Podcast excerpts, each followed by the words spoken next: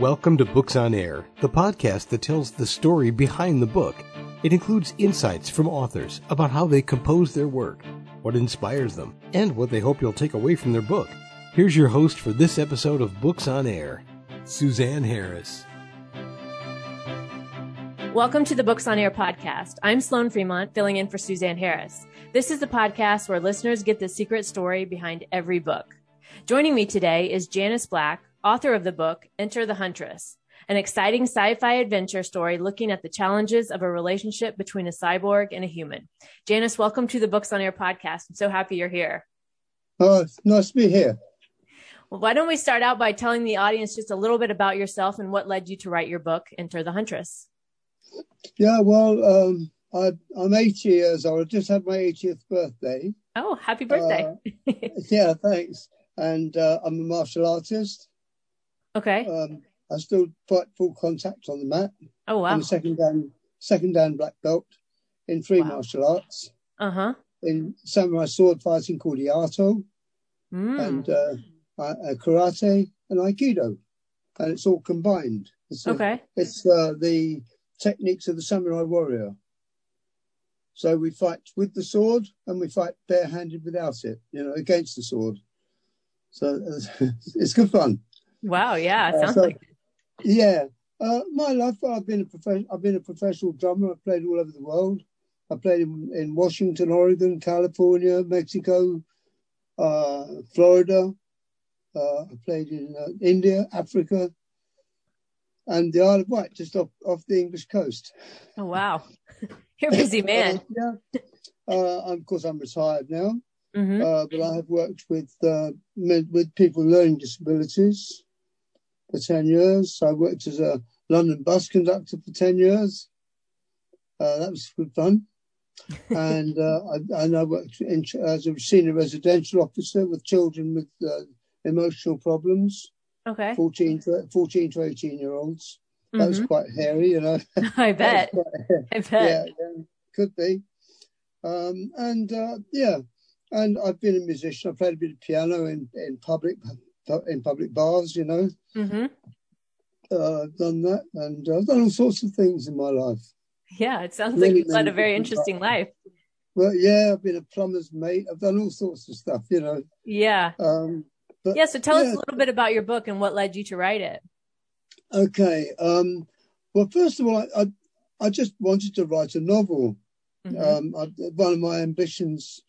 And I've been very interested in sort of robots and cyborgs and things, and the way in which artificial limbs are being developed, and so on. There's some marvelous things being done with these things now, they're incredible. And the science is developing so fast. I'm interested in scientific stuff. And I have a friend who was in the Ministry of Defence, who was a scientist working on top secret military stuff. Oh, wow. Which I've used. Yeah, of course, he couldn't tell me what he was working on, right. but he could give me some hints, and he read my book and said that everything in there is feasible, Oh, yeah. Wow. So it looks at the techniques of things like nanotechnology and microelectrical mechanical systems and advanced stuff like that. And there's some amazing things that are going on at the moment. Oh, yeah. And so that's so interesting that you took real life science fiction, maybe. I get it could be still, even though it's happening, it's still sort of considered, I think, science fiction mainstream wise. And you've taken that and you've incorporated that into your novel. Now tell us a little bit about the scene where the story takes place and why you chose that setting. Yeah. I chose this setting because I was interested to see some of the ethics about building a cyborg, about combining the human brain with the machine. Right. And the sort of ethical problems that could lead to. And from a long time, actually, it's taken me 10 years to write this book. Oh, wow. Because when I started it, I came across a problem. And I've made a machine that is almost impossible to defeat. It's invulnerable, But these things have to have a weakness. Superman has krypton. Right. Batman has psychological problems. They all have to have some weakness. Right. And And so I thought, what weakness can I make? I've made this thing indestructible. So, and then 10 years, I put the book down, and about 10 years later, it suddenly came to me. The big problem is going to be loneliness of this thing, because it's cut off from the human contact, physical contact, that is. And so how does it get around? How do you get around this? Loneliness is going to be a big problem. This thing is shut away in a box, if you like, you know, a human brain. So then I decided, right, we introduced a colleague, a human colleague to work with her. And that will help with this. She'll have companionship. Mm. And also, then there's the weakness. The weakness is not in the machine, but in the colleague. The colleague has a brother. Yeah. The colleague has a brother who is a gambling addict, and that's where the weakness is. Oh. And that's where the enemy hits in order to try and gain control over the machine through the brother. Yeah. The brother. Yeah. And so the story takes place in what country? Yeah, it starts off before she gets blown up. She gets blown up by an IED in Afghanistan. We have a special force called the SRR, Special Reconnaissance Regiment, where women work very closely with the special forces in the front line because of their specialized knowledge in reconnaissance and using special reconnaissance techniques and so on. And they go in disguised as women in with the natives and this sort of thing. So she's working with the SAS, the Special Air Service, which you've heard of. And she gets blown up by an IED. Mm. And all that's really left of her is her brain. Oh. And so she agrees to take part in an experiment where her brain is installed into a reconnaissance machine. And the reconnaissance machine has many attributes. One of the things it can do is it can change shape. Basically, it's a car, but it can change shape into other things. This is possible. There are materials now that can bend and twist. Yeah. Oh, wow. Yeah. So she can change in, for example, most of the action takes place in Colombia. Uh-huh. And there are drug cartels involved, the Russians who are trying to gain control of the machine, and drug cartels who are employed to do this by the Russians. And there are Nazis, because in South America, there are still pockets of Nazis. Okay. Who still live by the Nazi code. Okay. And there's evidence that after they escaped from Germany, they went to Argentina. Mm-hmm. There's evidence that there were nuclear experiments taken. They were doing nuclear experiments in Argentina. There are examples of heavy water installations. Heavy water is used in nuclear physics. Okay. And so there's evidence that they were doing these activities. Basically, the Huntress is sent to Colombia, ostensibly, to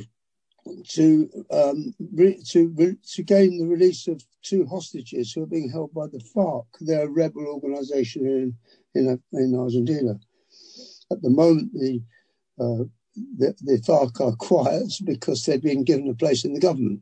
But that can very quickly change. And in my story, they've changed. They've gone back into action again, and they've captured this scientist and his daughter.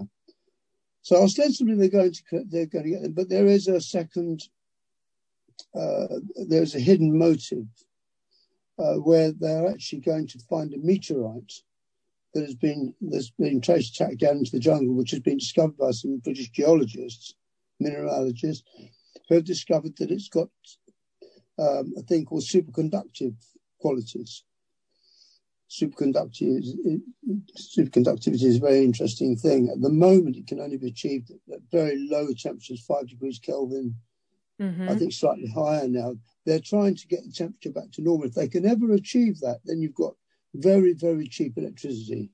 And that can be used in military and all kinds of things. So that they're going after that.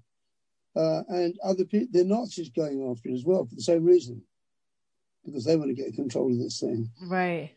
So we have this these people getting involved with the Nazis, the drug cartels, the Russians, and so it's quite a all the exciting elements story. of a science fiction, book. Quite a story there. There's quite a story there, and then they find the meteorite is not actually a meteorite at all. It appears to be an alien artifact. Oh, ooh, the aliens! I love when that gets into I love reading science fiction books. So that actually leads into my second book that I'm writing, which is called The Huntress and the Warrior Child. Okay. So we won't get into that because we don't want to split on today, but who was your favorite character to write when you were writing your book? Oh, definitely the Captain Hunter, the girl. Yeah. And so go ahead. So another thing is I like female heroines, you know. Oh, okay. Yeah. Yeah. I like to see a fighting woman, you know. Yeah.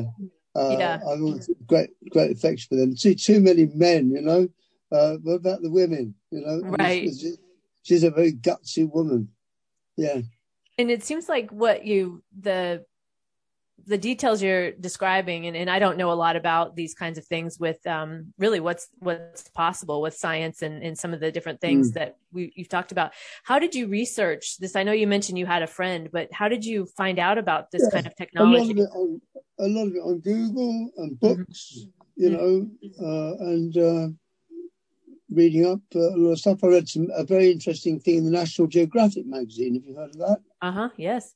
The National Geographic, yeah, where they're doing, it's not very nice, they were doing an experiment with a monkey, and the monkey was put into a box with its arms pinned to its side, and it was fed by a remote arm that was controlled by its brain. The monkey's mind was controlling the arm to feed itself. Yeah, and that did that across the Atlantic with the machine in one part, the monkey in one part, and the machine in the other. So the monkey was controlling via satellite the movement of the arm in England from America.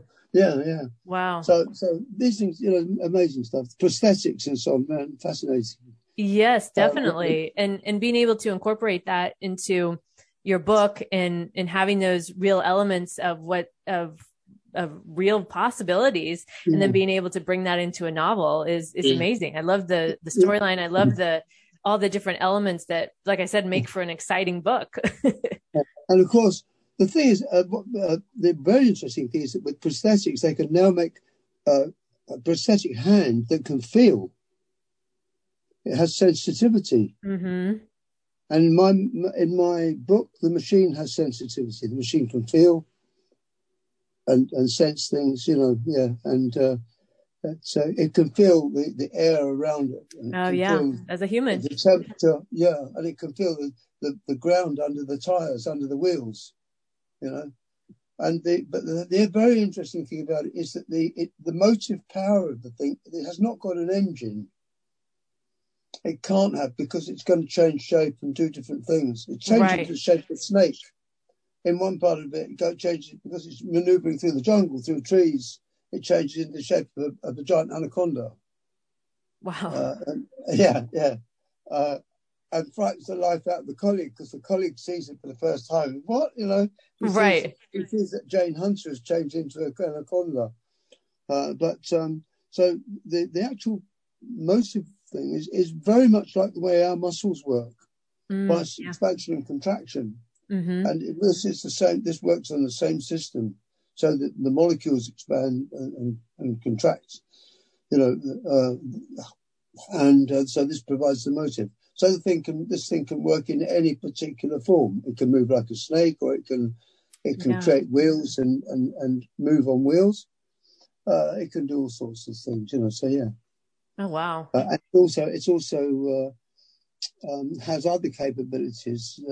There is a material now that can be coated onto. They're experimenting with. It can be coated onto tanks and things that can deflect missiles. Wow! It actually ripples. Yeah. The coating ripples and it bounces it off.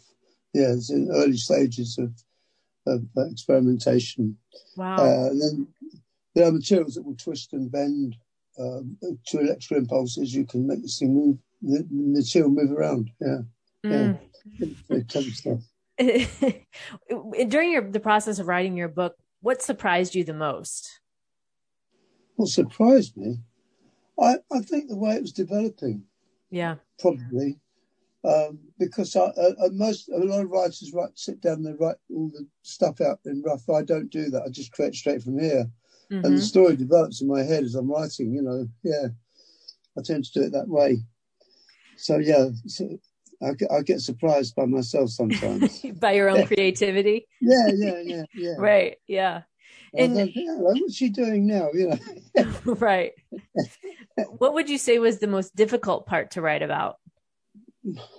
Probably the ethics the ethical problems that she comes up against, and the scientists come up against. Right. Because at one point, one of the other problems they have is that they have to try and give her some kind of light at the end of the tunnel. Yeah. That they did an experiment. They found that the subject got very depressed and eventually went mad. Mm-hmm. They are now working on DNA cloning, as you know. Right. They've done cloning. So they said to her that in a few years they may be able to clone a new body for her and put her mind back into the body. Yeah. And so they held that hope open for her as well. So, but then there are ethical problems surrounding that, you know, what you do. Yes, and I would think that that's a really interesting point about the ethical problems, because it's like with anything, you know, something can be used for good as it can be used for bad. And when you think about the ethics of things such as cloning or using, you know, robotic parts and all these things, you know, it's something, you know, when I've read these things or I've seen them, you know, I'll think, oh, that sounds really good. That's a great idea. And then, you know, you think about the ripple effect of that, of what it has down the line. Where is that point where it goes from being good to not so good, right? That's a really interesting question. Yes, that's right. And then the interesting thing is also that they develop her sort of a romantic relationship. Yeah. Because he falls for her personality. Right. And she can show projections of what she used to look like. She can show a holographic image of what she used to look like. She can show him what she used to look like. And she talks to him through this image, you know. Mm-hmm. Yeah, so his relation to a person, but not a machine, you know. Yes. And there's a lot of badinage goes on between them, you know. And the interesting thing also is that she is the senior officer. The cyborg is the senior officer of the two. She's a captain, he's a lieutenant. So she's the boss, and he's... She's the boss. Yeah, she controls things, and he does what he's told most of the time. Yeah, and so there's that element of the humor. Yeah.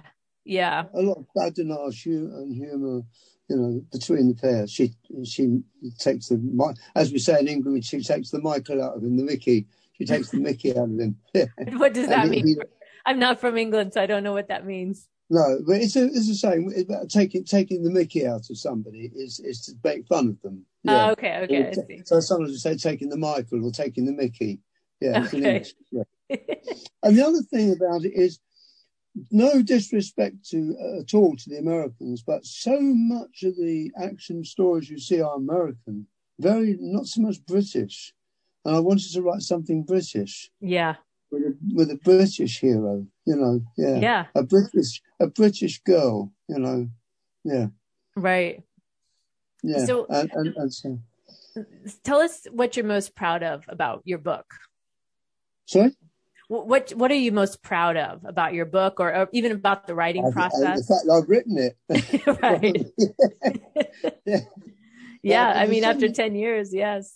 Yeah, I mean, so many people say that they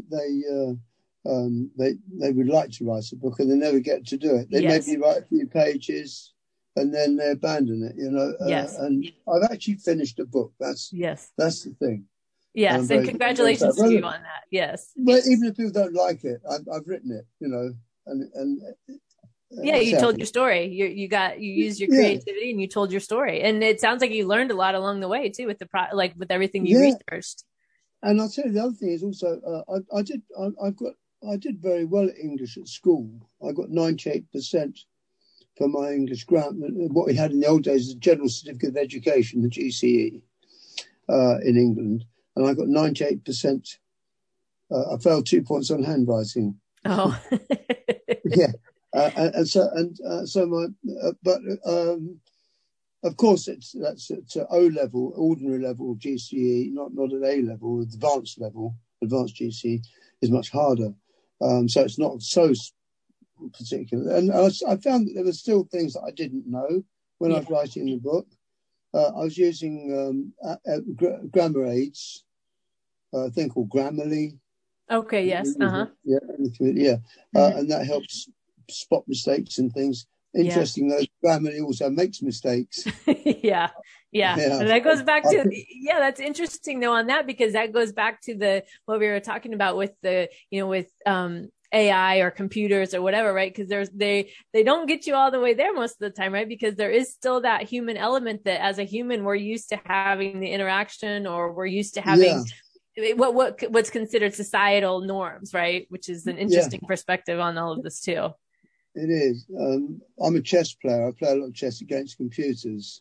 I used to play for a very strong club in England, and we had the British champion, the joint junior British champion, the 8 times Kent County. All these people on our team, 8 times Kent County champion. Oh, wow.